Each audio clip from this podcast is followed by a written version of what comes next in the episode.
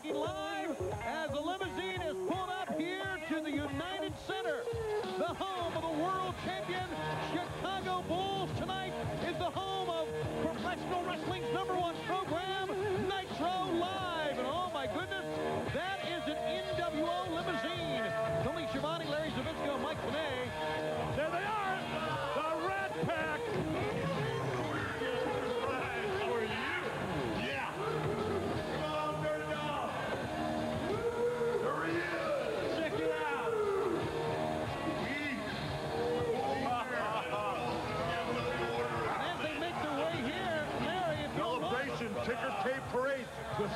champions.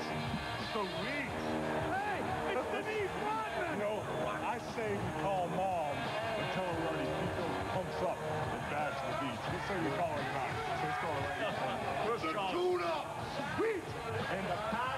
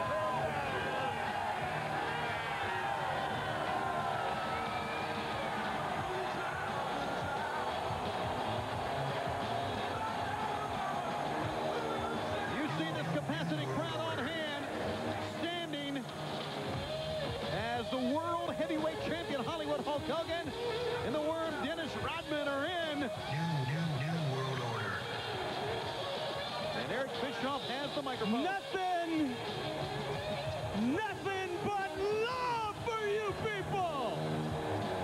New, new, new, new world order. The, the, the biggest icon in wrestling.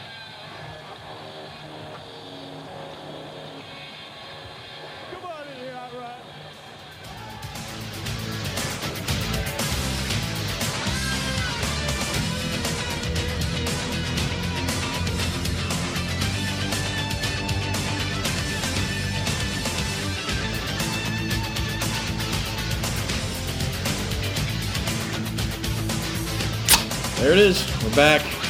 New Blood Rising podcast. It is a s- very special, special episode we got going on here. It is Nothing clang. There was no sound. no, Wait, not- wait, wait, wait. well, I've got a plastic cup, so it's not going to help. Although it's Yeah. a very special plastic. I saw, cup. I saw that. That's Oh, a yeah. beautiful. I love it. That's oh. gorgeous. Where no Oh. beverage has gone before. That's right. it is now on this date, 20 years ago, on TNT, WCW unveiled Monday Nitro, which would become a staple the for the next six years. It would be a part of a very interesting part of pro wrestling, the Monday Night Wars. And we're here to celebrate it because it's important, because Monday Nitro, for all the things that people make fun of and everything, it's a very important part of wrestling. So For the New Blood Rising podcast, I'm William Rink, and of course, joined in this journey through the downside of WCW by uh, Jason Kiesler, How you doing, guys? Charlie Stabile. He's uh, Hey, hey, perk up. It's a celebration. Yeah, this is a big deal. I tell you what, Nitro, you're 20. You're not 21 yet. As You we're what? recording this, have a drink. this is as we're recording this. This could change in between now and when this is obviously released, but there's been no talk about this whatsoever. And I mean, maybe we're too far away or or something, but maybe at least in building up to it, you would see some more like WCW esque stuff come out on the network. They just were now- talking about Raw 20 like four months out. Well, And I know it's still around. It, it's the company still around, but you think you'd want to bring this up, especially to try to pull some people possibly back in. right. No, it only makes sense You think it would have been a cool part of Summer SummerSlam? I, I, wait, you know what? for W for, for WWE. if they if they had done like something ahead of time, like telling you, hey, maybe if it, if it was an in your house. No, Yeah. I think maybe uh, a, a network special. A Yeah, network like- like- special. it's very simple. Yeah. Uh, you, nobody has to go out One and night, buy on, anything. one night only. Your WCW. and, and Uh, what- no, you know what they've done that I that I've seen to my knowledge. One thing, the DVD release that you mentioned. Another thing, they've added seven months of 1997. Or sorry, uh, yeah, of 1997 to WWE Network of Monday Oh. Nitro. oh, have they? I didn't And know I looked it up. No plug night. about that. No plug. And then one random episode from 1998, uh, Monday Nitro. Is it the the one? The No, it's one? not. It's not even that one. It's some random one where Sting was fighting for the world title. I don't. I don't even remember it. Okay. So this is what they've done. January to September of '97. That's on there now. But they, the rest of the year, fuck you. And then a random date in Huh. '98. Look it up uh, tonight. I'll have to look that It's up. ridiculous. It's the only thing that I've seen. Other than I just DVD. it just seems unlike because now we're about uh, from the day we're recording it's about uh, just about what a little, under, we're under two weeks Yeah, two, three weeks. Yeah, two, two weeks. weeks. two weeks we're two weeks out on this and it's like you would think that you'd be like hey guess what on the networks network exclusive we're gonna have uh we're have DDP come in like we always have do DDP. and we're gonna talk we're gonna do like a Nitro roundtable with like the, Yeah. the legends on the set and everything like that who Talk about Ric the Flair Sting what an awesome Sting. showcase is Sting You're, you're not putting Sting on SummerSlam, so you might as well put him on something. Not yet. Oh, Well. wait. Well, touche, my friend. That might be what happened. I didn't even think of that, but yeah, wouldn't that just make sense? But I So mean, of course it makes sense. This is September 5th, motherfucker. there are, there are a lot of ways to tackle a, a nitro. I guess some people might say, "Well, let's talk about the first nitro," and some people are like, "Well, let's talk about the last nitro."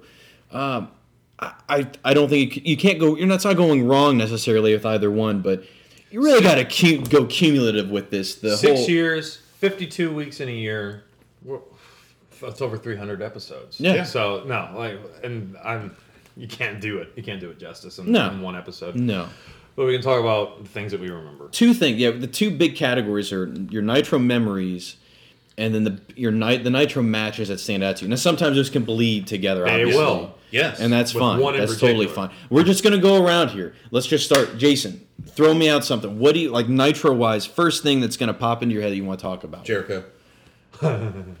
I mean, like, like, like, Yeah, I Monday like Night Jericho. Monday Night Jericho, and not just that. Like, Jericho is someone when, as watching WCW from the get go for Nitro, seeing this kid come out young. Here's this young young man. That's how they would plug him. He'd win. Oh, God. And then Smile on his the face. yeah, smiling, and then the night he got frustrated with his match with Rey, chair. banging the chair, and watching this person progress to what they did.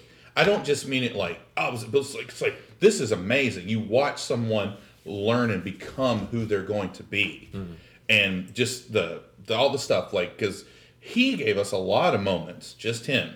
I mean the the conspiracy theory where he went to Capitol. When they had that uh, episode in DC, and he's on Capitol Hill running Oh, around that's in right. the tuxedo, but his still stupid ass haircut. So funny. His Dean Malenko beat him. The, the thousand and the, four the holds. thousand Thousand four and four holds holds. armbar. What what Arm made that was they let they went to commercial, came back, and he's still doing. it. What what you know what he was doing in during the commercial break? well, I forget. he was whatever the town was. He was blasting every single one of their sports teams. Every one of them. They suck. These guys suck. But that's why when it comes back from commercial and That's why it sounds like he has nuclear heat. Yeah. Nice. Because he has, Very he has- nice. he immediately switched and went right back to the holds. That's pretty that is smart. And what but the little button on it that is so good is when he finally gets kicked out of the ring, he doesn't have all of his papers with him. So he's like, "Give me my holds."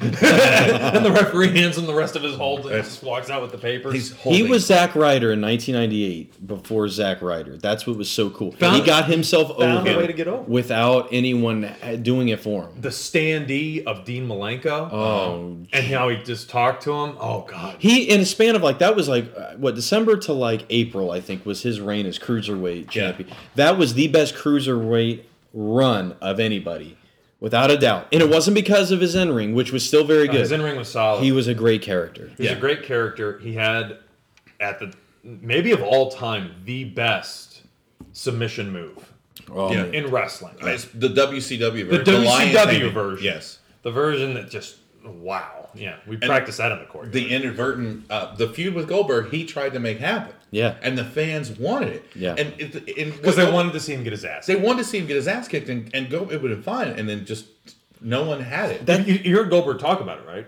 no. He- Goldberg talked about it. He said the reason he didn't want to do it because he just didn't find it even remotely believable that someone like Chris Jericho could beat him. This is very Fuck simple. you- you- this is very simple. You just get him injured before the match. Yeah, it's it's not hard. I mean, like, I- and this is why You don't get the business. You, Like, Yeah. you don't get it, and I maybe you're not a fan. Fine, I get it. But you know what? A lot of people are, and a lot of people have some really good insight about how to make you better. And you know what? This can make you Oh, better. would have yeah. And what did, what does Goldberg do? Remember the spear that he did to uh, Kills Jericho? him. He, it was it was murder. Like the he hit him full force. And that's why years later, I mean, it's so endearing to hear Jericho just straight up took him down in the locker room. Yeah. Yeah. and everyone was like, "Man, man I like man. God damn, you see, you see Jericho do that shit? Hey, Glenn, come here. It reminded me of Usual Suspects, man. I didn't see it coming. Oh. my Glenn, God. you ever read Paradise Lost? shit, yeah, I know you have. This is like it. Shit, yeah, I know you have. This is like, fucking A right. But um. I mean, who the hell am I talking to? I mean, the, the Monday Night Jericho okay. shirt, although like it was obviously supposed to be a gimmick, like it's Monday Night Jericho, like I'm so egotistical. No, no, no. That made Nitro. That was made it must see. It's like because you were hoping before nine o'clock, between eight and nine is when Jericho would come on. It's like, all right, now I can have my complete undivided attention to it. Yeah. And he he was always, and I, I wrote it to you in the email. Jericho, so, one of the few, he was so much better in WCW than he was in WWE. Yeah, I, even though he he tried to reinvent himself in different ways. It's, I hated the 2008 Jericho. Yeah. You, passion. you don't like the suit, Jericho? Nick Bach- No, Bockwinkel I'm beard? just gonna be serious. Oh, I'm like, man. I remember you. You were the goofiest yet most endearing heel. Yeah. In WCW, so many things. Ralphus. Yes. Ralphus. uh, Found the- him on the street. The Kenny Powers, uh, Kenny Powers lookalike dude that was part of the security. You've seen them. Yeah. There's a dude that looked this. just fucking like Kenny Powers in the Jericho security cutoff. That would walk. It was it was Ralphus, him, and this dude. Jericho found great ways to take things from pop culture and incorporate them. In particular, um, when he, I love how this worked. He was making fun of Goldberg's ring entrance, but at the same time paying an homage to Spinal Tap. Uh-huh. He couldn't find where the ring was. Yeah, yeah, it's great. Yeah, and it was like he's doing two jokes at once. He was so creative, you know, coming up with this stuff, but he couldn't break through. And it wasn't with the people. No, with the broke oh no, with us he was through. Yeah, it was with the money people Right. that he didn't. And then, but that's the thing though is I did not because I love Jericho so much. I did not have cable for a while in '99. I was sitting at a McDonald's in Chesnee, South Carolina, that night, the Raw, because I thought that was going to be Chris Jericho, waiting The for that to Millennium happen. Man. and it was, and it was amazing. Oh, yeah, it's still uh, up there. If like it's got to be still in that top ten greatest raw pops of all time. Well, not even that, but the build up. oh yeah, because the because the not to talk about Raw, but Right. the count just- the countdown clock was incredible because it was the countdown to the millennium, and then you know and they would show it every week, and then you slowly began to realize that the clock wasn't matching up with the day. No. and you figured it out for yourself, as I recall. And you're like, wait, this isn't for New Year's. This is for This is August. this is yeah, this is yeah, yeah, and, and then uh, oh, and then it turns out this was Jericho's idea Holy smokes, yeah. as a way to come in to the company. Jericho was just a, a fountain of good ideas, and Yeah. WCW could have done so much with him. Have Yeah. you ever watched the unedited version? Like if you go to YouTube and watch someone's upload, he, when he comes out and he's standing there and he's doing his Jericho pose and he's soaking it in, you see someone's hand from the curtain to do this on the the edited version. It's zoomed in As so if you you don't stop see gloating? Or, The- to- come on, I mean, like, but I'm sorry. There's that's got to be an amazing like set of feelings. Oh, right. A guy, The a Rock. WCW you're, interru- guy. you're interrupting The Rock. Yeah, Yeah. and this is a WCW guy. And that crowd was red hot Yeah. for Chris Jericho. You're not who's just been absent for a while Yeah. from television. You're not just showing up to do a match and win something. You're getting an interrupting the Rock, and it's and it It's took him. It took him a while to get over Mm-hmm. in WWE for obvious reasons, and of course, uh, as he loves to point out, it took st- two storylines with two women to get him over for some reason. and Jericho did great in WWE Yeah. uh, for a time, and he has that that's distinction that we always hear about with Stone Cold and The Rock. But his time in WCW, I think, is infinitely better. Yeah. because he made it must see TV. Yeah. So there's Jericho. Throw one out. yeah. Um, Match your memory, whatever you want. Uh, my first memory of Nitro, I remember watching the first episode. Uh, Mm-hmm. I was at my grandmother's house, and I remember it's weird how WWE looks back on it because Vince is like, "Oh, I heard they were going to do it in a mall," and I was like, "It's kind of cheesy," but as an eight-year-old, I thought that was kind of cool. And it was the Mall of America in Minnesota, and it's the first time I'd ever heard of the Mall of America. Mm-hmm. And every time that that mall is in a movie now, like Jingle All the Way or something, I think of Nitro. I, I, I, I associate. I think that, of Mallrats because Mallrats was shot Mall, in the. Mallrats did it too. Like- and that was the same year. yeah. Yeah. Mall of America was hot. So I love like watching a wrestling match happen during that show while people were going up escalators. Yeah.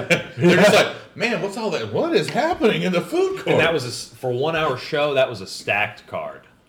That that was a good card. Opening match and close or opening match was uh, Liger and Liger uh, and Pillman. Yep. right? Liger and Pillman. Yeah, Sting Sting. fought Flair. Yeah. Hogan fought uh, Big Bubba Rogers. That's in the main must event. see. That is must see. Big no, no, facetious. no, no, no, no, no, it was Hulk Hogan wrestling on live television for free. Yeah. Right. Th- He never wrestled. It's on just the Raw. opponent I'm laughing. Oh, at. oh, oh, it's ridiculous. but it's still, still, they, they, I mean, there was no one else to I try get to see right? Hulk Hogan fight. He Yeah. did not used to do that, like on live television during the '90s. Yeah. You know, uh, Saturday Night's main event's one thing, but never saw him on Raw. Yeah. Like, so you had to pay to watch Hulk Hogan. So yeah, that was great. And then Luger comes out. Yeah, That's where I want to. There are three names. That, the first thing I think of now is Lex Luger, Rick Rude, and Medusa, Oh. because all three had, I mean, just swerve appearances that were just like, holy shit, are you kidding? Especially the Rick Rude one. Yeah. The fact that he actually did all three promotions in the same weekend. Yeah. ECW. Because he, did Right. ECW pre-tape. It was on Raw and Nitro simultaneously. Didn't they schedule it on Ro- Nitro? He came out the same time his segment was on Raw. I think they did because I think hmm. you could honestly switch channel and you'd see Rick Rude on both. Yeah, no, I remember doing it. Yeah. his, I his remember promotion. doing His, it. I remember his promo was in the started out with with DX. uh, uh, on, Yeah, on Ni- that's it. NWO. He's surrounded by all these guys. He just goes. I remember his. Oh, what a difference a day makes. Yeah. Oh my god. You want to talk about a great line in the history of wrestling that you never see repeated, like on Monday Night Wars, or uh, that talked about as a as a pivotal moment. That was a big deal. Yeah, what a difference a day. So cool. And then the Medusa one is just like you took a WWF title on WCW television and you trashed it. It's like, oh, you guys are cool. God, Yeah. You guys are fucking cool. Eric Bischoff, uh, Even though it's tr- uh, It's- you know, classless. it's but, classless and you know, but, you But it know, ma- it made from you a think- 12 year old Yeah, or anything whatever. that It's was like, cool. oh, yeah, man. yeah. Bischoff did this.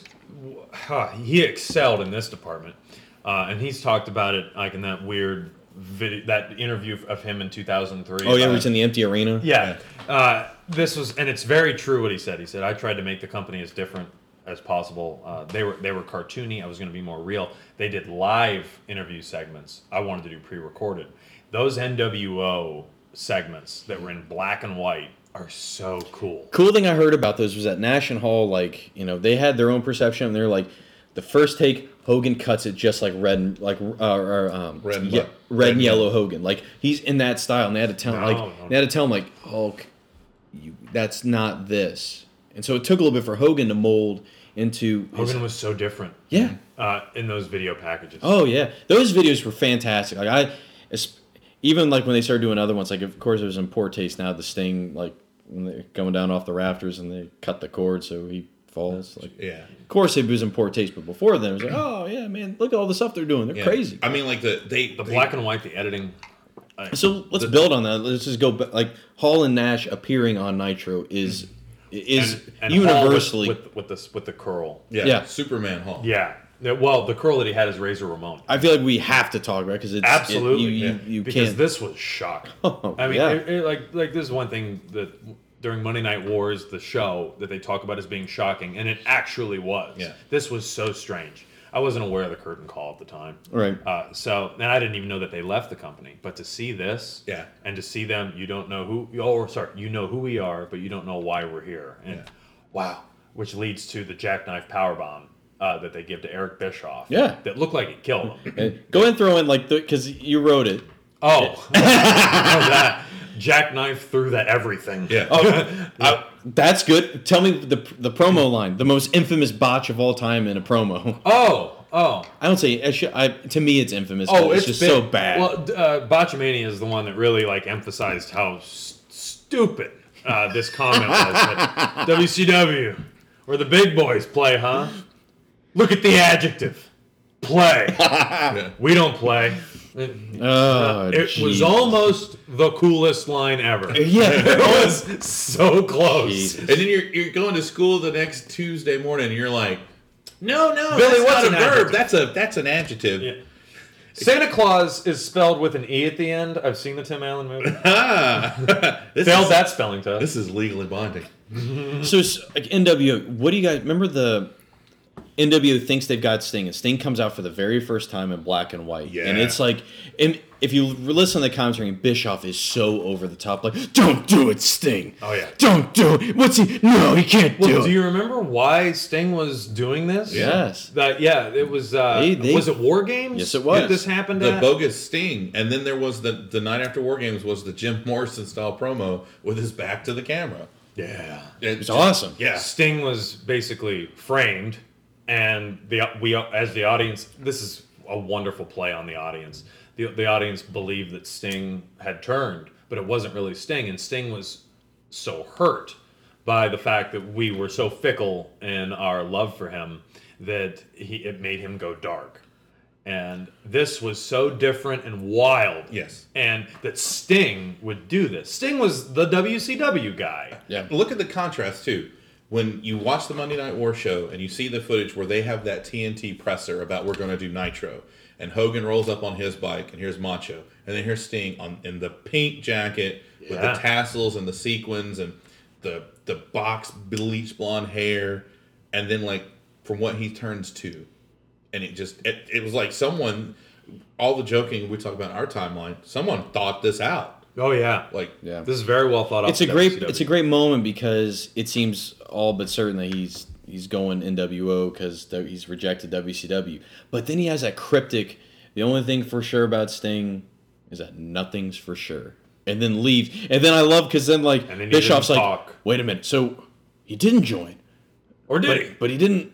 What? Did not There's- join. There's such good confusion. Oh, it's great. It's really and, And he didn't speak there's also the for A year. A year. Yeah, the And when did he trademark line- finally speak? Thunder. Yeah. Thunder. You're a dead man. You're a dead man. Yeah, and you. you. You're a dead man. You ain't got no guts. yeah. uh, one of the things I remember since just talking about Sting is the through '97, J.J. Dillon offering Sting all these members of the NWO to fight, and Sting would say no, and the crowd didn't want it either. I remember there was a The crowd loved the NWO. Yeah, well, not that they didn't want Sting to fight. It would be like, well, you do this, and next month at insert pay per view, you'll get to fight X Pac, and Sting would know, and the, he would point his bat, Yes! and there was he would point his bat to the crowd. And there was someone's like, Sting wants Hogan, and then like, no, no, no, and then Sting would leave, um, and then month or two later, we're gonna let you fight Curt Hennig, and it's just like, no, no, no, and then finally. Sting goes out and gets a Hogan. Like someone's got like a Hogan is God sign, and Sting goes and gets the Hogan is God and points the bat at J.J. Dillon's face. And then J.J. Dillon goes, "You want to fight God?" The thing that's so interesting about this is that w- when he did the blackface paint, uh, it was fall '96. They could have easily, in short-sighted booking, set up a match between those two at Starcade '96. Yep. They didn't. They set it up for Starcade '97, and Sting did not wrestle for like a year and a half. He just come out and beat ass and leave yeah, at the it third was hour. incredible. Like how they booked this. Yep. Like Sting, I mean, he was basically a part-time wrestler before it became a thing. Yeah. And we loved it. Mm-hmm. It, it. It kept us tuning in to see what Sting was gonna do. lurking in the rafters. I remember when the face paint changed because he was Crow Sting, and then like uh, New Line or whoever had the rights sent them a cease and desist. So that's when you start getting the tears and the the different running. Because you go back and I was like, wow, that. I was Yeah, like, are there going to be another Crow movie? That'd be great. Hey, sit in the rafters. Sting had great uh, video vignettes Yeah. uh, on Nitro with the Crow. Uh, the music was Chopping awesome. down and snatching up Macho Man. And the way that his body uh, was when he would fall. Like a lot of wrestlers, when they come down or when they used to come down, they'd either like hold something or do like Shawn Michaels at 12 is always what I think of. Sting's arms were always like this, and he would just go down. It looked like a lifeless body. Yeah. And this is Sting, like one of the most energetic wrestlers of all time. And the second he'd hit the ring, bat would come out. Yeah. He- one of the best wrestlers to use in revenge because you just start with the bat. Just don't be rough. for Don't spear. Yeah, exactly. the Don't wrestle Goldberg. Yeah. Don't do it. Because you have to hit R to block it and you drop the bat. NWO, besides feuding with Sting, one of the best Nitro moments is when they did the Horseman parody because this is way before the DX parody. Yep.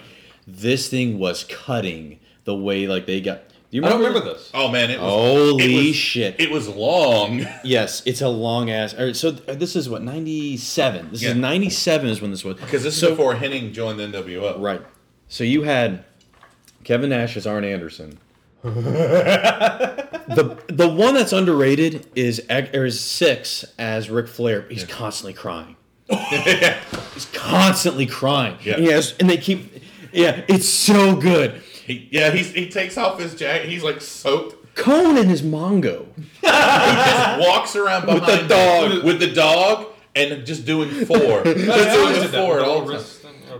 Yeah, those are And then fingers. you had um. and it was Buff was Curt Hennig. Buff was Curt- and he did a damn good. Yeah, Curt Hennig. yeah. He had the he kept because he had the towel on his shoulder. He had the uh, the fake ponytail. And what was this? What did he keep doing? He Was kept some of the gum. He spitting He, the gum out? he kept spitting the gum and smacking it, and he would miss, and he'd pull out another piece of gum. So like the promo is long as hell, but when you hear great. like the mo- the But um, you can't talk about this promo without talking about the week before, because it was a parody. Because there was a, a Horseman par- promo where the Horsemen were wanting Curt Hennig to join the Horsemen, and there had been all this teasing of who Curt Hennig was with, and here he comes, and Arn Anderson comes out because he's hurt. He's not going to be able to wrestle anymore, and he gives this. He gives Kurt, "You're taking. You're not just a Horseman. You're taking my spot." And he talks about how important. Kept saying my spot, not this. enforcer spot. This this is yeah the enforcement. This is not just any spot. This is my spot. He rambles on about the spot for five minutes, which is now where you cut to Kevin Nash as as Arn Anderson, liver spots on his oh head, carrying a styrofoam cooler with beers and a gut. and he's talking about you know like when he goes to town, he man sometimes I just go get trash at the bar. And he does all this stuff. It's very cutting towards Arn Anderson. Um, he jokes about rambling Yep. as he rambles, Yes, he does. and he um oh god he, It- he does the my spot. The, the, he goes, he goes. This is not. This is not just any spot.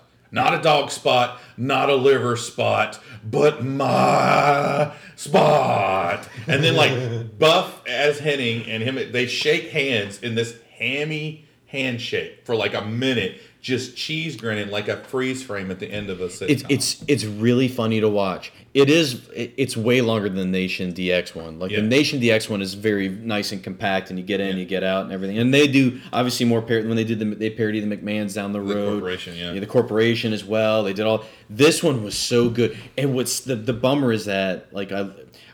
Well, the interesting thing is backstage, like the Horsemen were incensed. They As were they should be. so pissed. Yeah. and I think Flair was even more pissed because it was like they didn't get a rebuttal that night. They get a, they didn't get a chance to answer it. He did the nation. But it was it was so good because it just showed that like like in a way like man those NWO guys and they're cool as shit, aren't Yeah, they? because they're not like they're not just like we're gonna beat you up and run. It was like we're going to embarrass you. Yeah. We're gonna make fun. We're gonna do stuff. we're gonna that make fun of your weight, the fact that you're old, Yeah. you're crippled, but you still think you have a spot, and blah blah. blah. you, yeah, we're gonna hurt you in ways that don't heal. Yeah. Mm-hmm. Now, match wise, just to kind of mix it up for a Oh, second. one more moment. Yeah. One more. The Rey Mysterio long dart. well, that's that's going into some of the, the the chaos, yes. because that That looked devastating. yeah, poor Thought Rey. wrestling was real for sure. Well, Kevin so did the people in that neighborhood because if I'm not mistaken. They mistaken, called the cops. That's right. They called the cops. You see Macho Man running. They're like, Macho, after them. And I was like, no, Macho's going to talk to the cops. yo, yo, yo. Was that a Nitro when, when Macho jumped on the limo? And Yeah. uh, That he's, could he's be. on top of it like Yeah. uh, Dirty Harry. Anyway, so, matches. Match wise, like um, one of the first big ones that sticks out in my head is when Lex Luger beat Hogan for the belt on Nitro. it's huge. Remember Randy Anderson? He grabs his head. Yeah. Like it's so weird. He's like, yes, yeah. I'll have to send it to you. It's unbelievable how ridiculous he's acting. And I can't believe it. He gave up. Idiot. All you had to do is just Hold pass on. out. Hold on a minute. I, I, we're gonna, we gotta post that. No, no fucking way. Yes, yes, sir. Mr. Actor, man, we both come from this. We, we've been, we've been on similar streets. we've been down some of the same roads. Oh, I'm gonna gift this. All right, so this is we're gonna get Charlie for you doing a reenactment of Randy Anderson finishing the match. All right. All right one go. One. Oh, wait, he gives up. Say He's accent. got him in the rack. He he's got him in the. Oh, bring the. That's what he did. Hell That's yeah. what he did. Yeah. Perfect. The- that that will be gift, and that will come out on the uh, That's on our the day of the gift to podcast. you. Oh, Just so stupid. Now you look like Doc Brown How cool was it? Because remember we talked about in the Hogan episode that Hogan didn't lose Mm-hmm. and didn't lose like this ever. No. up to this point, really. Well, it- Gee. there's a receipt. yeah, Right. I mean, in a week, on yeah. Nitro, right? Yeah. Right. Oh my god, it, it was just neat because they really and they do it up nice. Everyone comes out, they they, they pump up Luger, you know, they Pick lift up. up. Yeah, I mean it's a it's a cool moment because to be honest, Lex Luger moments few and far between after this. Well, WCW moments as not non NWO is bad because this is where the the, the NWO was just killing them. Mm-hmm. And if you were someone that that had a chance against the NWO, chances are you joined the NWO. Mm-hmm. And Um, cruiserweight division. Like this was new. This wasn't something that you saw in WWE. You got any matches that stick out from that, like Uh, big ones? Any matches between um, Juventud and Rey Mysterio. There you go. Uh, Re- you know, this is the first time we saw Rey Mysterio. Rey Mysterio was so fast, so quick, and never had seen anything like him in mainstream wrestling, WWE, WCW. Yeah. And like I said when I sent it to you, I truly believe he made the lucha libre style of professional wrestling accessible to mainstream audiences. He had a cool mask, he had a great look, and he had a great move set. But he also had great opponents Yeah, um, and the yeah the people that they always paired him with in those opening matches because that's the thing as I recall is that cruiserweight matches tended to open the show yeah. and they Which were, we've kind of seen Yeah. in our. but the cruiserweight division during Oh, like it's- it's '96 night and day different. Dean Malenko Yeah. like Yeah. his matches with Dean Malenko Psychosis. uh, Eddie Guerrero Eddie Guerrero, Dean Malenko. yeah their cruiserweight division was so good and so cool and it's so varied and then you know that, that turns out they pulled these guys from Mexico ECW And here, here's kind of the weird thing. At the same time, like they showcase a lot of good ones. They killed so many good cruiserweights by giving like they made so many good ones look like shit. Like I joke about, and and, I, and we've all joked about a lot of these guys. Super Calo, El Dandy. Yes. These were actually really good wrestlers. That Yeah. we make fun of them how they look in WCW, but if you go back and see some of their stuff before then. They look like monsters. Mm-hmm. Like, what stuff they're doing. That's the one downside that's never talked about. Is that Well- they showcased a lot of good cruiserweights. They buried a ton of others. Well, Yeah. on the flip side of that, okay, so they took these cruiserweights, these new guys, and they moved these other guys aside or didn't showcase them enough. Don't worry, they're going to kill these guys too, because what there was that period of time where they took the masks off. oh yeah. Juvi had to take his mask off because it was a stipulation in the match he had with Jericho, which was some of the funniest stuff Oh, yeah. that Jericho did. Yeah. Yep. You know, like some like all the jokes about his face, you know, and Juvi's not a bad looking guy, but the, according to Jericho, it's sloth. so Well, Juvi also looked like he was 12, just like Rey. yes, he Most- did. And when Rey took the mask off, was the next thing you're gonna say is probably Rey, one of the worst. Rey took the mask off, and this is something that WWE wants you to forget. Uh, there- uh, it's not in you hardly see any footage of like filthy animals or shit like that in Yep. WWE footage. Um, other matches. Um, let's I talk about when Goldberg first showed up. Yeah, you're talking okay. about the, when he, the when he Hugh fought Morris. Hugh Morris. Go, guy's already in the ring. Here comes the Dungeon of Doom music. Here's the laughing man, Hugh Morris. Well, he's gonna beat this guy. Oh, that's a big looking guy. It's over. That's a big. That's a big dude. How Now- about now, all right? So I'm right in that same territory because it's it's in the beginning. You remember when Regal fought Goldberg on Nitro, and it's the most inf- it's like this this Oh, infamous man. match where it's like Regal was shooting on him. Regal was trying to make him look bad. Let's look see bad. if he can have a match that's longer than two minutes. Right. and And- he couldn't. Regal. I take Regal's side in this 100. percent Oh, I do too. He tried to tried to test him and work him, and it's like, no, you may, you try to make him look bad. You're fired. Get out. No, he slowed. He slowed down the pace of a Goldberg match, um, and that's solid. Hugh Morris, not not a fan, not at all, but he made Goldberg look strong. Yeah. Uh, he really Especially when did. you saw him get jackhammered. You're like, Yeah. whoa. And this Fuck. and this was the beginning of uh, the streak, Yeah. and it was that was another reason to watch Nitro to Yeah. see if if he was going to lose it. Because I was a, what I was No. hu- like, and I love some of the weird circumstance. Like you had him beat Haku. I'm sorry, Meng Meng? and the Barbarian, who like. Wait, wait, wait! These guys, like, who Meng is by far like, if wrestling were real, everybody's dead but Meng. Meng would kill. it's Meng would have killed everybody, Yep.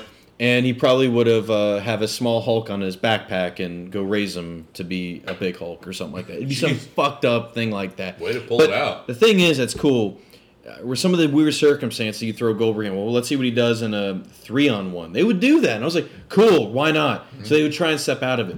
The one that you mentioned that does get some play when Goldberg beat Raven on Nitro. you don't he- talk about it anymore. They, now, that was so That was cool huge. because it sucks that Raven only got the belt for less than 24 hours because he beat DDP that showed the night before at Stampede. Right. But then to see Goldberg like just. It's not even systematic. He just kills everybody one by one as they just us try and onslaught him. He just destroys this the is entire this flock. is interference that works. Yeah. Yeah. because it made Goldberg look so strong. Yeah. and Goldberg spear jackhammer and wins the U.S. title.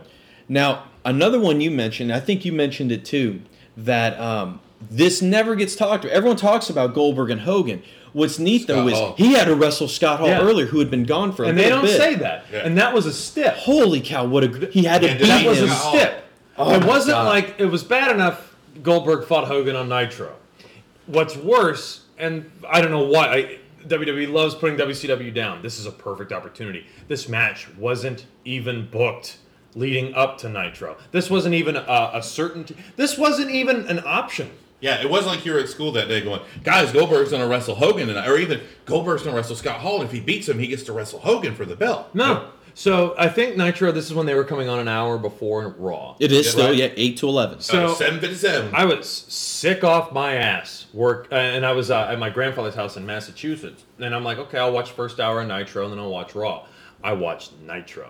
I watched the whole thing. It's a And great episode. It's one of the best. And so they go, Goldberg is going to fight Scott Hall, and if he beats Scott Hall, he's going to fight Hulk Hogan later that night for the world title in the Georgia Dome. This was a Nitro that took place. they did Georgia Dome. WrestleMania 30 Where- on Nitro. Right.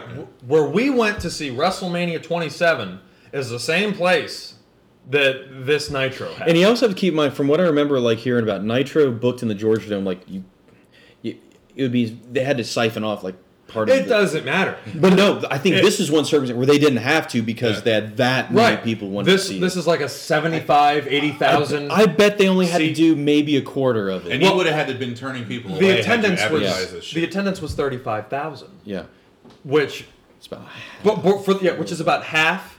But it doesn't matter. This is a this is a Nitro. This is huge. Yeah. Thirty five thousand people in a eighty thousand seat uh, dome for pretty much any event is pretty bad. But for Nitro, this was the biggest show of all and, time. and the the finger poke of doom one in Georgia is close to that number Yeah. of people, which is another whole. is that in the dome also? Yeah. Yes. That was supposed to be big. Oh, but I love see those are some of the Goldberg moments that I really really enjoyed, and and I was the, so excited. And I, what's funny is, is it's not a match, but it's a Goldberg moment that lives is still the best. Is steel plate, Bret Hart. Oh. Uh, I'm gonna get you on this one, Hitman Bill. edition. Son of a bitch. Yeah. I got a way to get you over, little It- bastard. it's one of Bret's better moments. Uh, one of his few good ones, really. Yeah. Uh, yeah, and that happened on a Nitro. So good. And uh, didn't What's know why? Goldberg was knocked out from from this from spearing. I mean, he's like Paul Orndorff doing the pile driver and hurting his neck. But yeah, Bret Hart stands up. You know what Oh, also is good? the- The commentary is like, oh, the commentary totally just they, marks they out. crowded it. They were like, Yeah. oh. I don't know if they knew about it. I probably did. the, the reaction to it is really strange. Yeah, Bret pulls out that steel plate, and it's like, oh yeah. shifting gears, two matches that kind of go like one thing that's not talked about a lot. Like when you talk about Ric Flair's work rate, when did it start to kind of drop off? Like a lot, and we still saw him in 2002. He has a great match with Taker that we love to talk about. 2007 match with Shawn. Yeah. Jesus. 1997, Flair has an amazing year of great matches. Two big ones that stand out: him and Savage on Nitro, and him and Eddie Guerrero mm. have a bust ass match that really showed that what Eddie Guerrero could do. Because we talk, we know what he can do with the cruiserweights. Because we just mm-hmm. talked about it. What was neat was to see like that how much Ric Flair had in the tank. Because even by '97, people were like, "All right, Yeah. you're done, man. Like it's time to kind of move on. But to have, especially one with Savage as well, because goddamn, like we remembered what WrestleMania eight had that build, but mm-hmm. they had a, their, their feud in WCW was so cool because Liz actually went with Flair. Mm-hmm. that was so cool. They that's that was one that was fun, like kind of going through and re like go, looking up stuff for this and stuff. I was like, oh, Sure. oh man, I had forgotten about. It. I like how they, it's kind of like they went, oh, hey guys, these two have wrestled one on one before and it was great. yeah. Uh, let's uh, do it again. Oh, let's put it on free TV. Yeah, that's another one. Um, not really memorable per se, but memorable because I was there for the Nitro from I think '95, uh, ha- or n- it might have been early '96. Only memorable for me because the main event was Hogan and Savage versus Arn and Rick, uh, which is a huge That's- main event for a Nitro. Yeah. Yeah. which is a a recurring thing that you're gonna see. But yeah, and of course it ended in a DQ. I, I think no Ho- one's gonna. Hogan dropped the leg on Arn. I think. Yeah, And, of uh, course. We're Yeah, gonna build on great. that because it was again something both of us and some other people because we're gonna get once we get through a lot of ours, we're gonna bring up some of the people that have written into us as well. We had so many, we had to kind of narrow it down so that we can make them all on the show. But um, uh, Nitro always ending. Oh, Yeah. we gotta go. See, yeah. Okay, so let's talk about that because that's what I was about to talk about on the on the other side of it, which is the way Nitro started and the way Nitro ended. Nitro always started like two or three minutes before the time it was really supposed to 7:57. start. Right. It was so smart and clever, and then the way it would end, it had to be at ten. There was no going over the time like WWF would do. Yeah. And the way they always booked it was like a fucking season finale of Dallas, where where it was like, oh, who shot JR? Oh Yeah. shit, it was all a dream. Yeah, every single episode. uh, The one I always remember is when Sting fought Hogan for the title on Nitro back in early '98. Sting hits the Stinger splash. We're like, oh, and then, And then folks, then we gotta we go. gotta go. We're out of time. Yeah, And- here it is. And what was always with it? Mortal Kombat the series is up next. It was Mortal Kombat the series or Robin Hood show. or the Babylon 5 spinoff. Like they were like TNT's like, man, we got this popular lead in. We are literally gonna lead in to this. It was literally fade to black show. Yeah, people at work that that I work with now that don't watch wrestling now. I was just talking to them about it because I was excited about this show. And there are three people that I worked with immediately that went, I was growing up watching that. And separately, it's like they all sat together and they were like, man, one thing I remember is like, because everybody was young, it was like, it was bedtime. Once wrestling was over, I had to go to bed. Yeah. And I used to hate it when I would hear, fans, we gotta go. We're out of time. And I just started laughing because it was like so many people. I'm glad people remember it. Yeah. because it sucked and it was actually like it was like one of the first times that i began to really not like wcw because Yeah. it felt cheap Because they would do it at w- bad times. right and when they would come back the next week on nitro there'd hardly be any payoff for Yeah. it for anything that happened They wouldn't tell you. and it ended in a schmoz or, with the NWO. That was always the ending. Was if you were in a match against the NWO, or or could be anybody, could be two cruiserweights, and the NWO will still run in, and WCW guys run in, trash hitting the ring. Yeah. There's always a. It, it was always. Trash It almost became a competition. Nowadays, now it's. We are awesome. We're crowds, and we're gonna be smart and chant shit. We're gonna try and outdo the other. Cr- The crowds back in those. The way they outdid other crowds was who could throw more crap into the ring. and, and yeah and creative stuff I'm going to Yeah. set this Yes. bag of poop on fire and throw it at Scott Hall.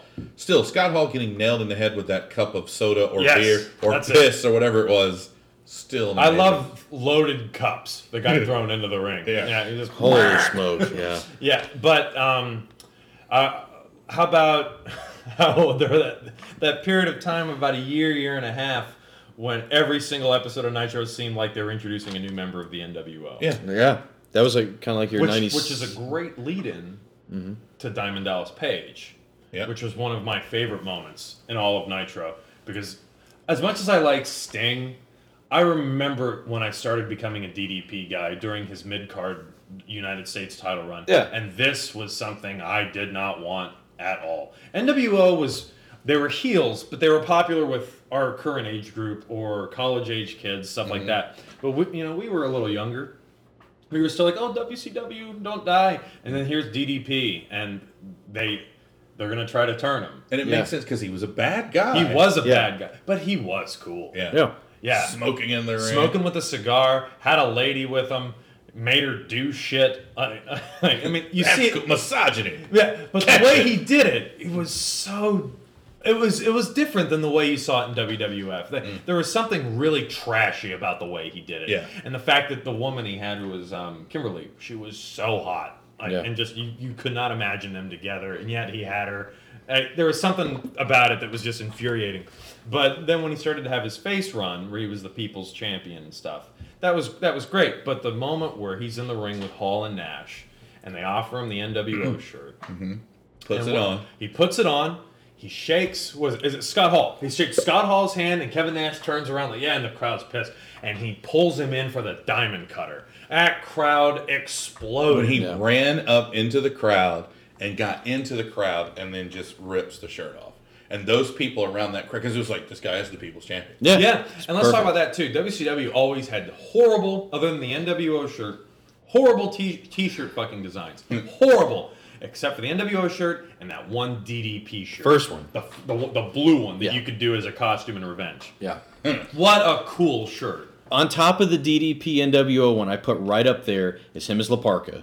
Oh, yeah. Brilliant, so good. Even though you're like, well, La Parka's got a lot taller. hey man, uh, kind of, kind of Kurt Russell. And what the hell's under the hood there? But him against Savage, you're like, oh, Savage is gonna kick this guy's ass, like no problem. And, And it's it- like, when it gets past two minutes, you're like, what's going on? and then when he breaks out that diamond cutter and he pulls it off, it's like, oh, are you kidding me?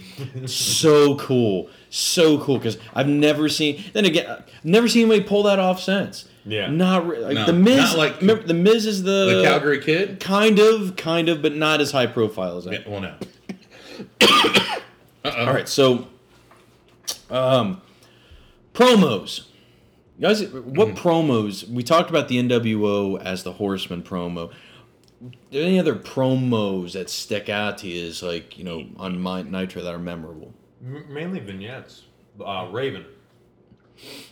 Raven's promos and his little vignettes were very interesting. It was a very different character, and and that leads to the whole flock thing, Right. uh, which was weird. Like it was just like, that was the first time we saw Billy Kidman, and the shit Raven would say. Not the first time I saw Billy Kidman. Kidman was Not the first time I he was him. around Yeah. before. the That's first when time he- I saw him too. I, but he yeah, he, was, around. a he bit, was yeah. around, and then it was when- that was when Raven was going through and was beating the shit out of like no names. Like he he took Buff's forgotten partner, and Scotty Riggs? Scotty Riggs, Scotty Riggs, and Buff were the American males, and when American Buff, male. right, and then when Bu- Buff comes running down to the ring and Scotty's with him, th- thinking they're going to fight the NWO, and Buff joins the NWO. Best thing Shakes he it, ever did. he looks at his hands and then looks at Scotty, and Scotty says no, and they beat him up.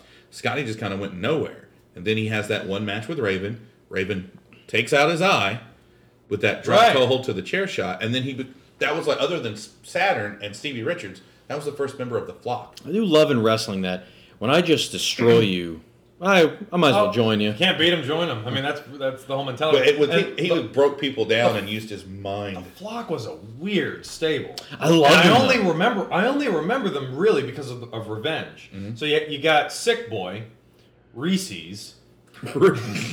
yeah, sorry. Um, Lodi, Lodi, Yeah, uh, what- what- what- what- um, what- Sick Boy, and Riggs. You got did you Riggs, and, and I would get Raven Sick Boy and Kidman. Riggs confused Yeah, a lot. Yeah, and Perry Saturn. Perry Saturn, Billy. There Kidman. we go. And this is one of the unsung angles in Monday Nitro. Uh, the the feud between the Flock and Perry Saturn. Yeah. which was so good Mm-hmm. because Perry Saturn, I, he's really underrated. If you've only if you only know him from his WWF work, uh, that's not No, it's Perry terrible. Saturn. Yeah. No, the Death Valley Driver. And, Yeah. You know The Rings of Saturn the Rings so Saturn, cool the yeah. first time he broke it out. Yeah, So, his matches with Raven were great. The promos were good. Yeah, solid worker. promo wise, like the first one was uh, Abuse of Power. Yeah, Ric Abuse. Flair's in Greenville, That's just down one. the road. That was a big deal. Holy smoke! The, Because the a building they were in had been open three days. That first week, because that was the first week that that building was open, 1998. Janet Jackson, Travis Tritt, Pearl Jam, Monday Nitro. that's big, man. Those last two are really good. Yeah, but I mean, if you think about, I mean, like at the time, that's 98. That's huge, That's huge. stuff. Mm-hmm. I asked I, when I was talking to Mike Mooney, I was like, "Man, what makes you pop?" Because you've seen so much stuff, Yeah. and you've written. So, what ma- What made you pop the most? And he said that that promo made him pop the most because because you know obviously Mike Mooney had good friends with Ric Flair, like you know they've at the time like uh, so much of that shit was real, and you could mm-hmm. see it coming out of Ric Flair's eyeballs. He probably had another poor man's probably probably had another heart attack backstage. He was so impassioned by it, but it, damn good promo, mm-hmm. solid, solid one. Not that these are good promos. I always remember Nitro in very much the same way Raw's starting off with Oh, Authority. yeah. Nitro's starting off not just with the NWO segment in the ring, but with Bischoff? Eric Bischoff, and and Bischoff's and how ridiculous it would get, and and like I said, like his ridiculous appearance. What I meant by that was his hair. He had great hair that he dyed, Yeah, but then he would shave it off and grow a goatee, and it seemed like overnight. Yeah. and and and the stuff he would talk about. You know, oh, I always remember the motorcycle. Yeah, Uh, King of the World. Yeah, it feels so good to be king. I think they've been behind in the ratings for a while when they did that one, but it was it was just grating.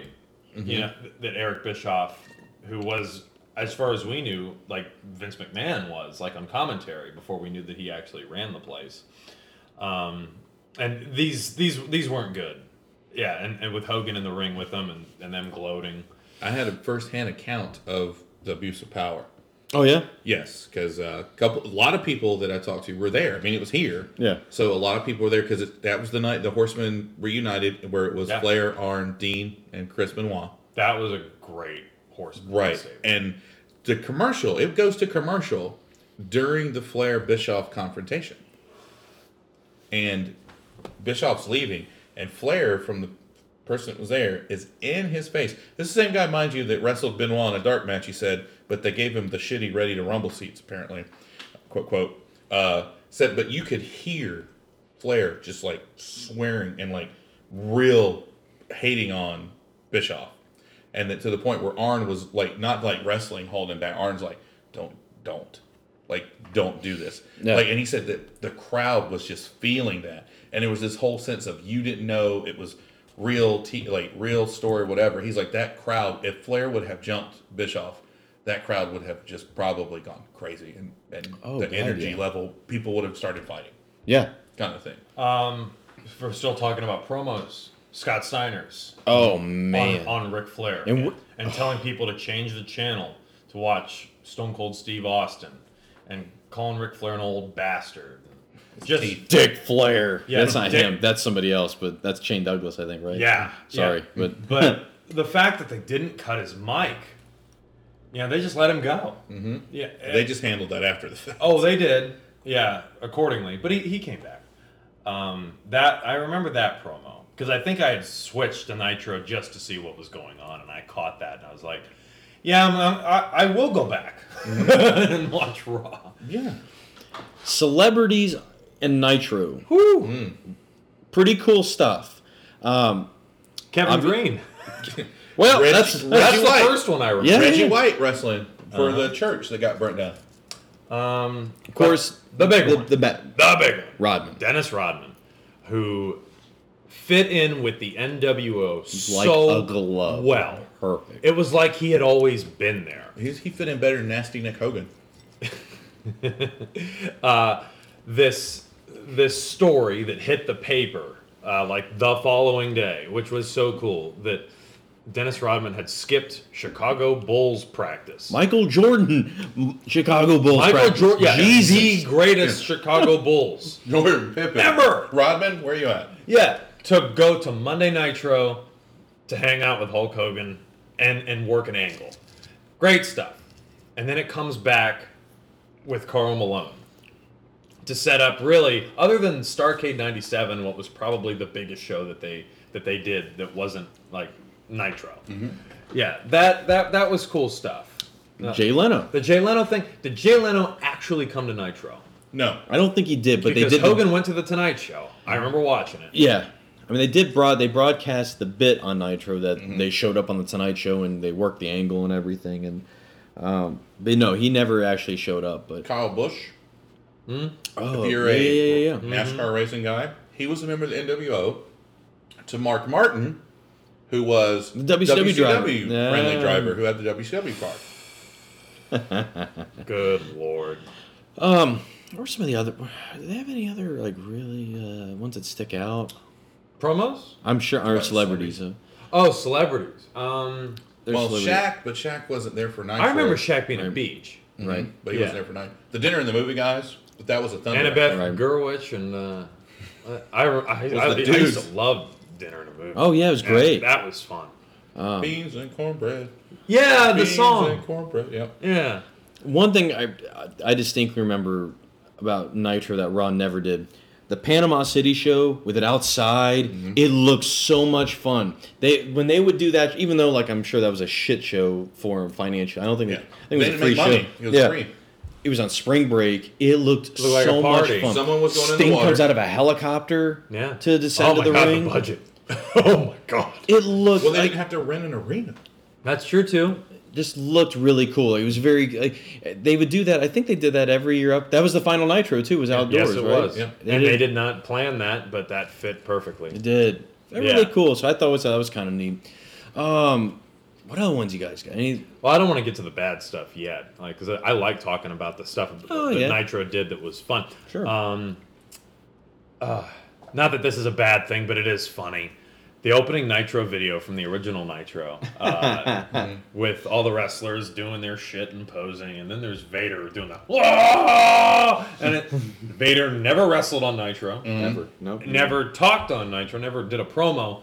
Um, I believe he was, I think he was fired uh, prior. Not at the time. He was on suspension.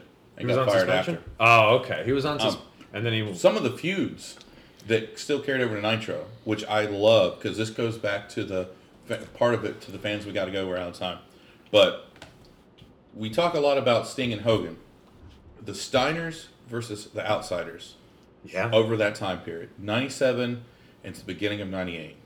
Mm-hmm. Most of the time, the title changed hands on the pay per view, but there are two Nitros where the Steiners beat the Outsiders for the belt, and it might as well. I mean, it had the the feeling. I was, I remember it.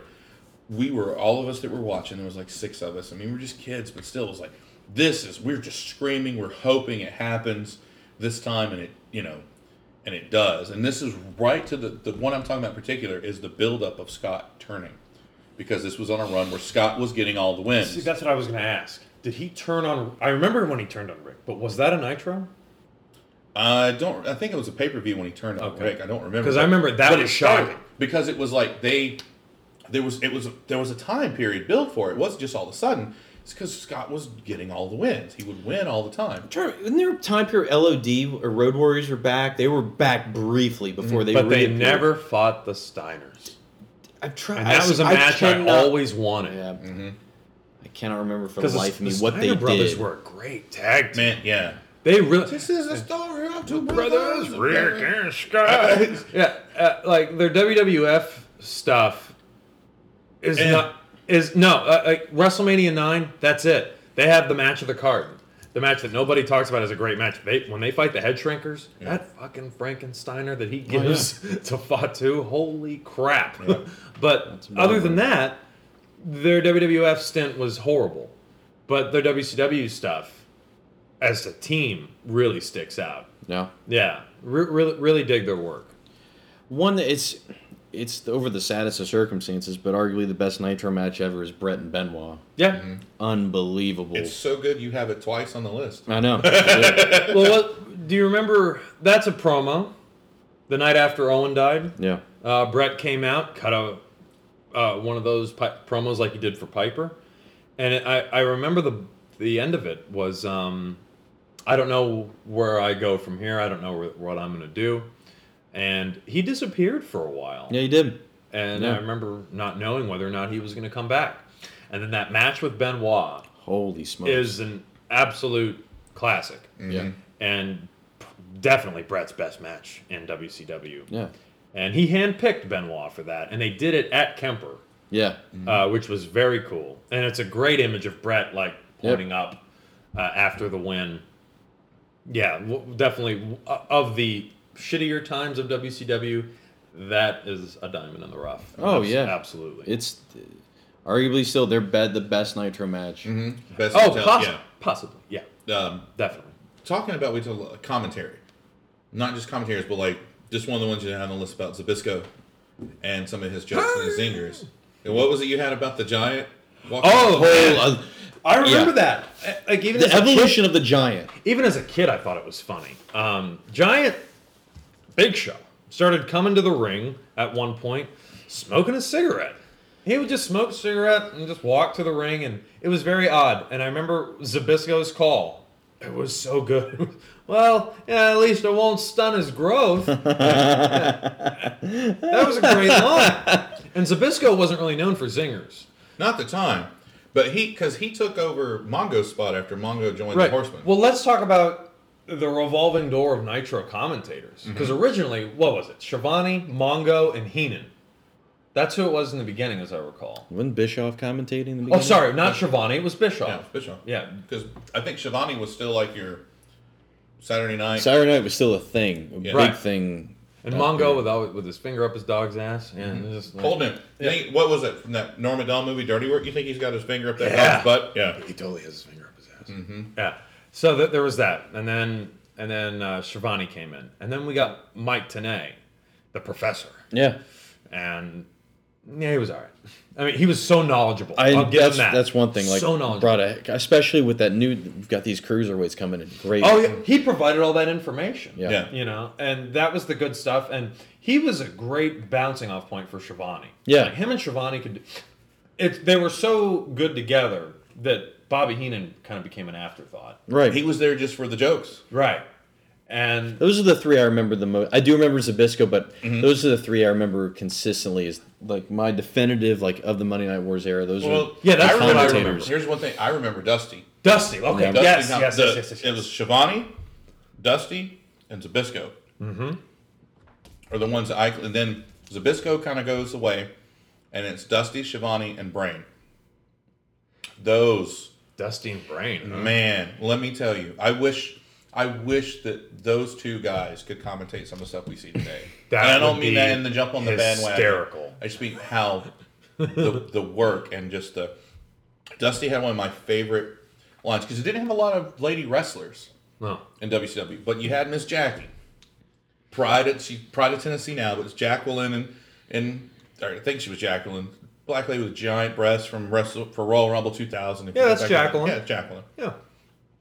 She was tough. She was booked tough as shit in WCW, and I don't even remember her in she went ham on somebody, and it was on a Nitro. And I just remember this because it's still one of the funniest things. Um, she jumps on some dude and starts tearing him up. I can't remember who it is. I think it's Jeff Jarrett when Jeff Jarrett is there with the striped shirt and the Yeah. blonde hair.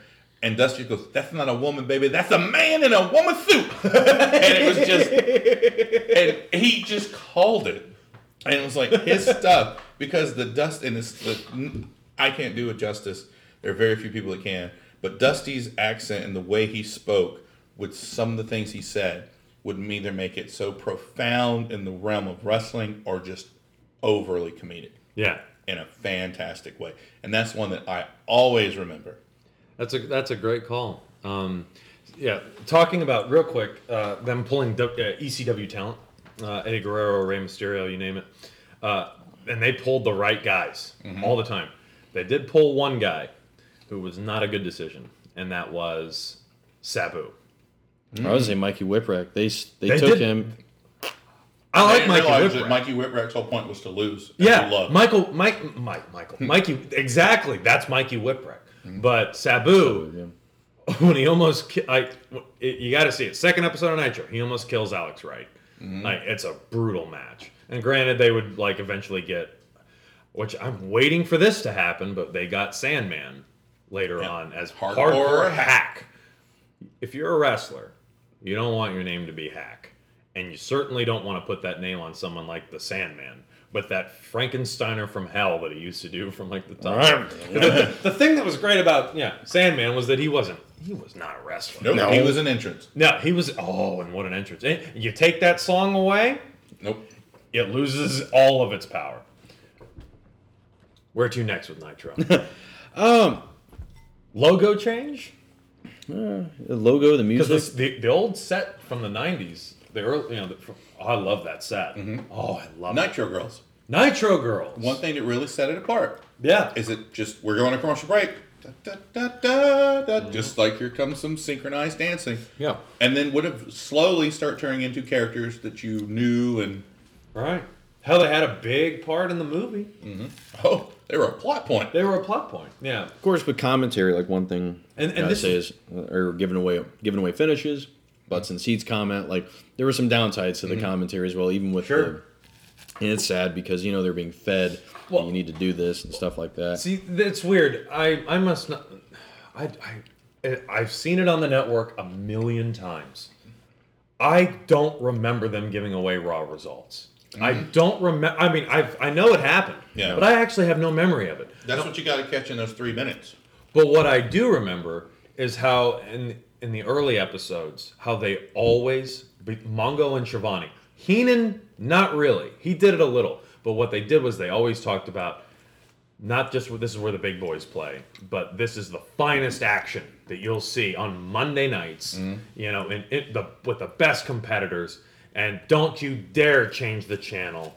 You heard this shit mm-hmm. constantly. WWF didn't do that. They didn't tout it. You know, like I said, it was just a worldwide leader in sports entertainment. No. Yeah, always heard that, and that was it. And I remember that was even as a kid, that was a turnoff.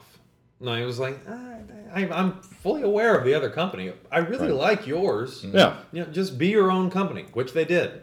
But they would always have that chip on their shoulder that they didn't want to be number two. Yep. And I don't, I, I don't want to go into the ratings or anything. No, That's I don't just- think that's, just not necessary. We're just talking. I just, fun.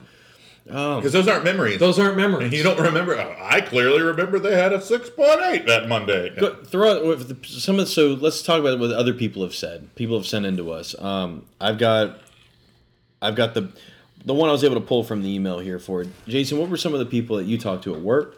Yeah, I mean, it was the the we gotta go, the abuse of power. Um, couple people. eh, One thing that's kind of it wasn't on Nitro, but they remember Nitro parties. They that is a huge deal. Yeah. I Not- don't remember that. I, I, I don't. I don't remember the specific parties, but I remember it was always a, it was a thing to do. Was They would go a- to you could you had to.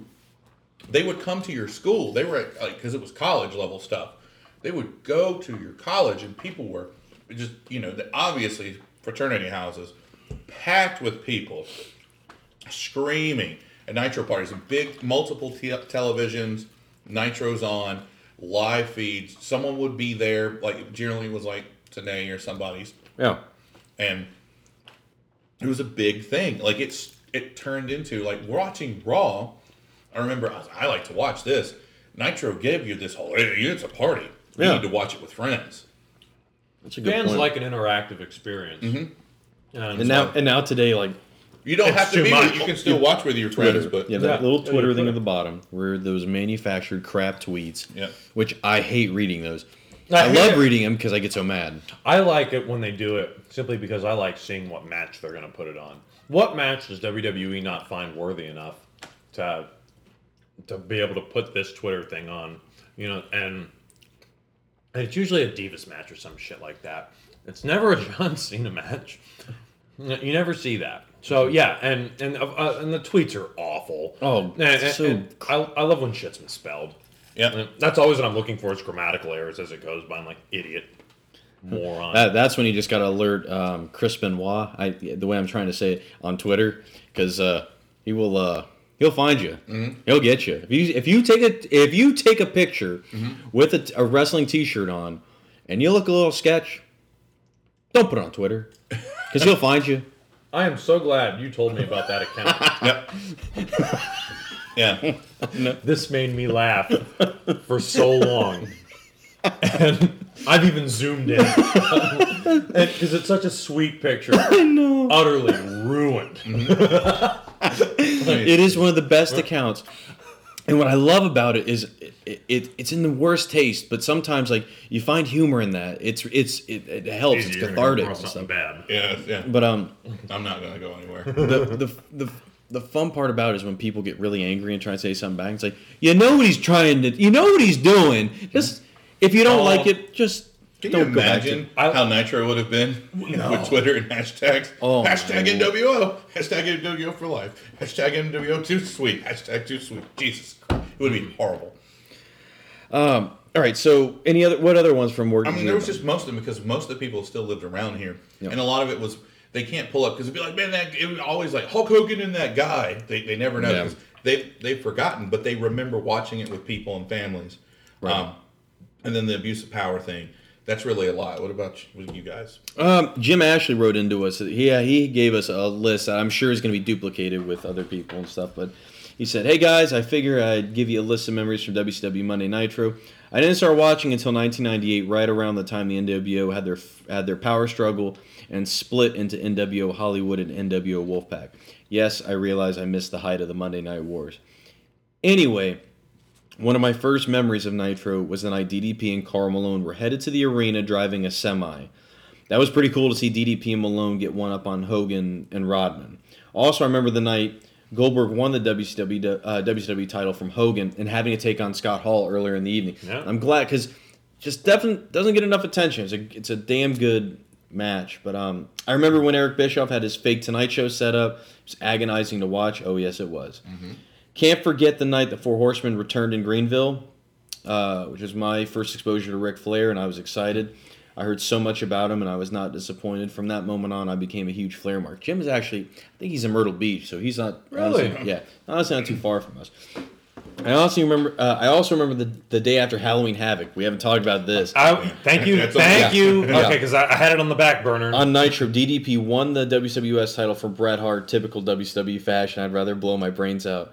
Of course, they showed the DDP versus Goldberg match from Havoc in its entirety on Nitro because the pay per view went longer than the anticipated. Again, in typical WCW fashion. That made me mad because I bought the bleeping pay per view just for that match, and I think a lot of a people lot of people did. It wasn't Hogan Warrior. Hell no. Yeah. The night after Starcade, when Flair beat Bischoff to gain control of WCW, was awesome. I'll never forget marking out so much as Flair locked the figure four on Bischoff. One moment that still always sticks out to me is the finger poke of doom. It was stupid. Goldberg stalking Miss, uh, stalking Miss Elizabeth, Hogan running for president, NWO merging. Who booked Jesse that Ventura. crap? Jesse Ventura. The night DDP lost the WCW title to Sting, which Yep. was a good match, only to get it back later on in a four-way match with Nash and Goldberg. That's something. Holy so yeah, that's the one time I'll talk about ratings because Yeah. I remember that in my, in Mooneyham's column. Yeah, Bischoff had guaranteed a ratings victory that night against Raw, and they'd been losing for a while. Yeah. And they said, "We'll win tonight because the main event is like a four DDP, Sting, Hogan, and uh, one other big name, like something like Flair or something." And WWE put on the shittiest main event. And I, like I told you, it was Boss Man and Mideon. It probably wasn't that, No, but it was something on the level I- of dude, just. is that not? It, it could be. I'm not for sure. Is that Patterson and Briscoe in the main event? No, because Patterson and Briscoe main event was one of the highest watched and, segments. and that and that's what I was, try- I was just trying to uh, remember. Like, like, I know it was in that area '99. Yeah, I'd have anyway, to. I'd never have to look it up. It Never was mind, the but- shit main event. The fans were already gone. WCW didn't even come close. Not even for that segment. Yeah. Yeah, like the segment was way under WWF's main event. So that was just. I love that. I, I loved watch. You know when Bischoff would not have things go as well. Oh, Yeah. Jim brings up another good one. That was right around the time Randy Savage came back and had another one day reign, only to drop it to Hogan. for the W with the WCW title. By that point, I was sick and tired of Hollywood Hulk Hogan, which we all were. Around October is when Nitro took a turn for the, bizarre, and that's when Vince Russo and his powers that be gimmick took over, and I didn't like that. Of course, I was shocked to see Mayhem Jeff Jarrett on WCW TV less than 24 hours after he dropped the the IC, IC? belt to China. To China. Yep. Yeah, I remember that. Yeah, I still watched, but my memories of Nitro after that were uh, after that point were few and far between. The reboot Nitro from Denver made me wonder what was actually going on with WCW. Then, less than a year later, Shane McMahon appears on Nitro to announce he bought WCW, which leads to the invasion angle taking a big, heaping, smelly, elephant-sized dump on a hot summer day in Charleston, South Carolina. Now, do we want to talk about Final Nitro, or do you want to Um, hold off on that? We'll hold off talking about. I mean, we know I, all this stuff. We we're all very cognizant of all this stuff that you know is happening after our point in the timeline right now. But shi- you know, I'll just say this: as shitty as WCW was at the end, and it was shitty. That Final Nitro, WWF involvement aside, is quite good. it's very. Oh, I cannot wait. It's very, That'll be a whole very- separate episode for us. yeah. Um, Well, that's our last episode. While you're looking up something else, real quick, I remember when I was going back through, kind of researching to find out. Oh yeah, yeah, I do remember that particular website, sports website. Uh, their initials are BR.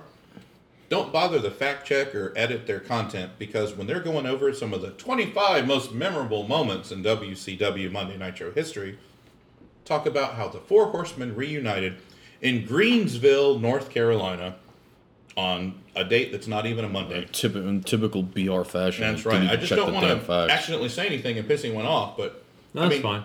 It happens a lot on that particular website. But I that hate was one that's like that's not something that just happened. Someone was typing. I can speak moment. from first-hand experience on that. So Ah, yes, yes. A list of 25 where you have to flip through 40 pages. I, Yeah. yeah, yeah. I hate slideshows. I don't like them. And when I got bullied into fucking writing them, I always I always got really pissed because I was like, I just want to read a piece. I just want to read Yeah. four or five paragraphs, or in my case, twelve, and then go home. I don't want to have to click and sliding through And the damn pictures like Yeah. I'm a goddamn child. Yeah, and I also hate that Sorry the, about the, that. s- the when it says they're 22 of 25 and the 25th slide is uh The, like, The- the just first slide of the next suggestion for the next article. Yeah. Fuck you. All right. Um, after that, I stopped Blu-ray.com. watching wrestling regularly. I still don't watch regularly, but I do. I sure do enjoy watching old WCW stuff on the network, despite their dubbing and music, including them putting the Y2J theme as Jericho's theme while he's in Have WCW. they? Yeah. Since I've wondered why they haven't done that for he was on, everybody. like songs of some he had like songs of summer some something He had um. I used to love He Jericho. had even on- flow. He had even flow. I mean he had Who- something who before he had had Even even Flow. Jericho's song was a WCW crap version of Even Flow, and on the I remember network, his face song. on the network now it's break the walls down even though it's in wcw it's so weird. It is weird to watch. But um finally he's sorry for the lengthy uh oh wait wait. No he gives us a good after i stopped watching blah blah blah i watched on the network and i listen to podcasts like the ross report steve austin show and of course the new blood rising podcast It's Oh very- damn, that's that's great company. sorry for the lengthy email fellas but uh Lengthy email. as- These are lengthy podcasts. Thanks for sending it in. That's right. But it felt good to relive WCW Nitro, which I never made a point of missing, even during 2000 2001. In his final quote, I come from a highly educated university. That's perfect, man. Thank you, buddy. I appreciate you sending that in. We all do. Um, we got a ton. I mean, honestly, like, you know, going through a lot of the ones that we received, we, uh, you know, we've overlapped and talked about a lot of them, but um, any final closing kind of thought, you know, kind of have to wrap it up? Go ahead, Jason.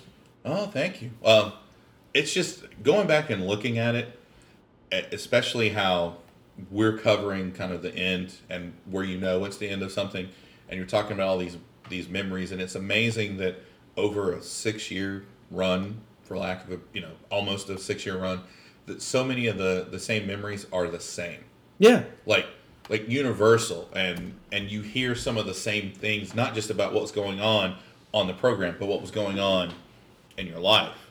And it's a nice thing to hear other people going yeah i mean i watch it. Especially the people here I, I don't watch it now. And it's like why don't you watch it now? That's what you want to ask and Yeah. like oh because wcw sucks. It's like well i've got a podcast for you buddy If W- Nitro, uh, I don't think still ever gets enough due. It was still actually a pretty good product for the most part. When WWF you know, did they did they make all the right decisions? No, but th- these guys, they don't make the same the they don't make all the greatest decisions either. But the thing is, they're in such a point now where they're almost at too big to fail kind of stage. WWF when they when they talk about Nitro on Monday Night Wars doc or on TV or anything in in hindsight, the only thing that they really say positive about it is that this was the show that made our show better. Yeah. That's what they said. Yeah. And, w, and Nitro was a lot more than that. Like it, it really was. People weren't. There wouldn't have the numbers. I know we're we're not going to focus on the ratings. There wouldn't be the numbers for Raw that No. without those numbers for Nitro. Because if you look at the numbers, they were like in the twos. Yeah. Like when Nitro first started, 97, Yeah, when it 98, we're looking escalated. at sixes. Yeah, when it's beating Monday Night Football. Yes. Like both programs. Yeah. It wouldn't have been. There would have been no reason for you to have to turn into that without competition, and I think that's part of the problem. It today. was such a great time. Yeah. To be a fan of wrestling, and not only a fan of wrestling, but to be a kid. Yeah. Yeah. Like, because this was something we talked about at school every single day. All like a, a lot of pretty much al- almost every good friend that I made in, in those years were wrestling fans, and, and it was because of the shit that was going on in WCW and WWF that we had something to talk about. Right. And we would always talk about. I couldn't wait to talk about wrestling. Sure. Did you ever have just? It's a it's a external Monday Nitro memory Tuesday at school. Tuesday was because yeah, it was always like, oh, okay. Did you watch this? Well, I watched Nitro. I taped Nitro. I'm gonna watch it later. But did you, and then we just swapped See, things. those were the good conversations. Yeah, yeah. But but there were the people who were like, there were the at school, WWF people, WCW people. Yeah. And that was kind of you know, no, I, I like both. yeah. You know, I like both. And even when WCW was bad or WWF was bad, it was like, I wish they were better. And I was like, I wish they could pick it up a bit. I'm with these people now, but you know, I still miss th- when they were good Yeah. Yeah. um, like th- th- it was it was incredible. Now, granted, there, there was there seemed to be a bit of overexposure to wrestling, kind of like with how many shows that were going on at the time. Mm-hmm. But Monday nights, Monday was the day you hated because you had to go to school But for five days. But at the same time, if I can just get through this, Yeah. I can watch wrestling. yeah. I can, and, and I'll make it. Yeah. Oh. It's I still like to this day like I get really excited at the beginning of Raw because I still like it, it sticks with me when the end of Monday would come and you got to go home and watch wrestling. That first segment, I'm always so excited about for every single Raw, and a lot of times you know it. It's just a an authority promo or something like that, but still like because of when you the can see feeling- remnants. yeah, it's that feeling once again of like, all right, what's what's one gonna do and the other gonna Yeah. do to counter it or something like that. In the end, like th- you can't have the success of Raw without somebody pushing it like Nitro, Right. and all these things we've talked about have really contributed to. Really was like a, a, a very memorable show. You know, it may not have been the best show, and granted, we've talked about the pay per views. We haven't talked about all the Nitros, and reading them, some of them just sound dreadful, but there were a lot of good times, and there are a lot of good times, and there are a lot of not so good times on Raw nowadays as well. So, But when a good time happens, It's like amazing. when Undertaker and Brock had that bust ass brawl. Yeah. like, man, it, it, it makes you feel like you did. Yeah, when totally. you were watching it back then, because the the way that you feel nowadays when you watch Raw and, and something really gets you pumped and excited. oh yeah, It was like that every single week. Yeah. Watching both of these programs. sure, And for a, for a while, Nitro was the better show, and the those were good times. oh yeah, completely agree. Yeah. Jason, I mean, it's the same thing. Like I just love the the feeling like you watch it now, and it's so hard. We're all jaded. We all are so into wanting to comment on it. Sometimes I find myself reading Twitter more than watching Raw. I generally do. watch it on a delay so I can fast forward to the stuff I don't care about. And I hate I hate that I do that. Yeah, I No. do. But I back have in the, to. But back in the day, we had to watch it all. No, well, yeah, that's true. Yeah. I mean, you could record it on tape and watch it later, but we didn't have DVRs Yeah. back then. You if you to- wanted to watch it, you had to be there. Yeah. right at that moment. And what was cool is the stuff you had Call- you had to watch it all. Sometimes you saw things that weren't that everyone else wasn't saying. Oh, that's what you should see. You saw stuff you liked, Uh-huh. Right. and fuck everybody else. calling your friends in between for uh, during commercial breaks. yeah. Did you see that? Yeah. you- you- It's like, no, this is great. I gotta, I gotta go. We're out of time. Yeah, they're back. Commercial breaks shorter than usual. Jesus, that was like one commercial. yeah, and this was also back in the time. I don't recall this too often, but uh, it happens a lot now. They didn't used to take a lot of commercial breaks in between matches. I don't remember that. I, I also often. I don't remember. Like, that's why, like in this new era, is like I hate these commercial breaks during matches. That's what I'm saying. Fucking drives me nuts. Yeah, during in the middle of a match, and you can always tell when it's coming because Michael Cole. Oh, yeah. the tone in his voice changes. Somebody takes a spill to the outside It's- usually. that's it. That's the spot. Can can Kofi Kingston keep it up? Yeah, We'll be back. Yeah. Nope, and then he lost that match during the commercial. yeah. At one time. And, uh, and that always comes back from commercial. Someone's in a chin lock. Yep. Rest Uh, and the ref. Okay, we're back. I need your help, people. So that was fun. It's it's really fun to look back on it, and again, hoping in the future that there's more, you know, WCW stuff like Nitro that gets a little bit more play. Uh, I'm sure we'll be back in the future, so I'm gonna do the night the Thunder retrospective. Oof. oh man, that's What's your favorite memory of Thunder? uh, Movies for guys who like movies coming out that's right exactly after. was- the top. but um. On Telegraph. So next time you're gonna catch up with us will be with Halloween Havoc. When it comes out, we'll see, but it'll be soon enough. Though we'll come back with Halloween Havoc. Uh, yeah, once as we talked about Fall Brawl, first time we get to repeat a pay per view. We get to compare it now. Yep. Yeah. Well, it can only get better Right. compared to that shit. Since this is coming out Labor Day weekend, right before we're, we're gonna, do you want to release it on? Yeah, that's Saturday. coming out September fifth. Um, if they don't do anything about it, if you're listening to this that time, fucking Raw that sun that Monday, Raw twenty or Nitro twenty. Sorry, Yeah. do it Nitro twenty. It was on a Labor Day. It's fucking Labor Day. Yeah. blow up their Twitter. Nitro tw- hashtag Nitro Nitro twenty at Nitro at 20. That's it.